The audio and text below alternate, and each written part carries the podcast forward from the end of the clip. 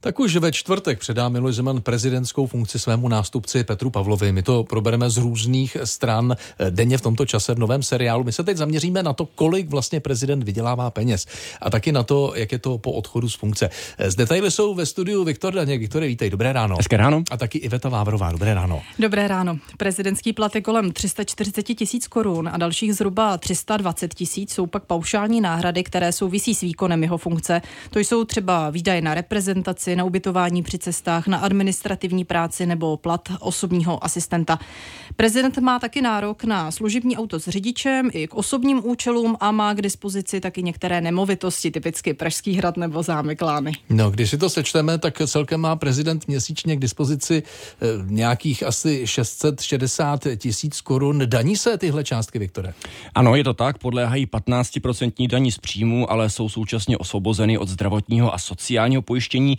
Národní rozpočtová rada vlády ovšem doporučila, aby se tyto odvody vztahovaly i na prezidentský plat a také na rentu, kterou měsíčně pobírají bývalí prezidenti. Potvrdila to mluvčí ministerstva práce a sociálních věcí Eva Davidová.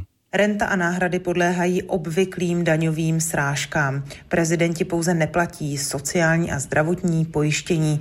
Zástupci koaličních stran ale povedou na toto téma debatu v souvislosti s návrhy na konzolidaci veřejných rozpočtů. V takovém případě by měsíčně musel prezident zaplatit na sociálním a zdravotním pojištění asi 37 tisíc korun a Petr Pavel už řekl, že by s tím problém neměl. No a jaké mají prezidenti benefity po, benefity po skončení eh, mandátu Iveto?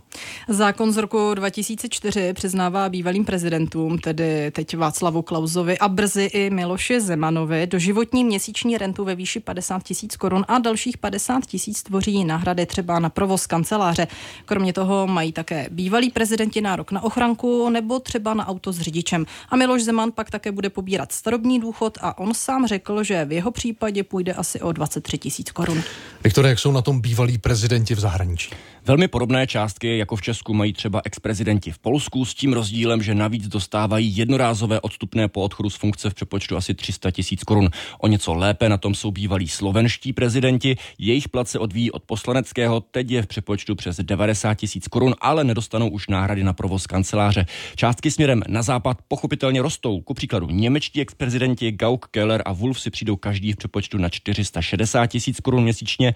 Na o něco, na podobnou částku mohou dosáhnout i bývalí francouzští prezidenti a o něco méně je to ve Spojených státech. Tam renta tvoří asi 420 tisíc korun. Je to výsluha pro bývalé prezidenty se skoro 20 let nezměnila. Bude se nějak valorizovat? Piráti před Vánocemi zveřejnili plán na úpravu prezidentských pravomocí, kde mimo jiné navrhují i zvýšit obě částky na dvakrát 65 tisíc korun.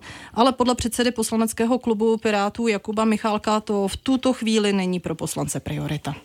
Viktor Daněk, díky a naslyšenou. Naslyšenou. A Iveta Vávrová, díky. Hezký den. No, zítra v tomto čase opět se podíváme na prezidentskou inauguraci a prezidentskou funkci z dalšího úhlu pohledu na samozřejmě inauguraci. Budeme vysílat, chystáme speciální vysílání pro vás.